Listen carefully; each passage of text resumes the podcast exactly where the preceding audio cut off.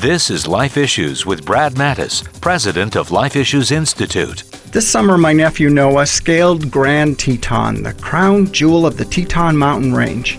I was with his parents at the time and saw how Noah's mom worried throughout the climb. We were so proud of his accomplishment. So were the parents and family of Andrew Harris, who scaled the same summit. I can't imagine the exhilaration when climbers finally get to the top. Such a feat isn't on my bucket list. Andrew's accomplishment will be noted in history books because he happens to have Down syndrome.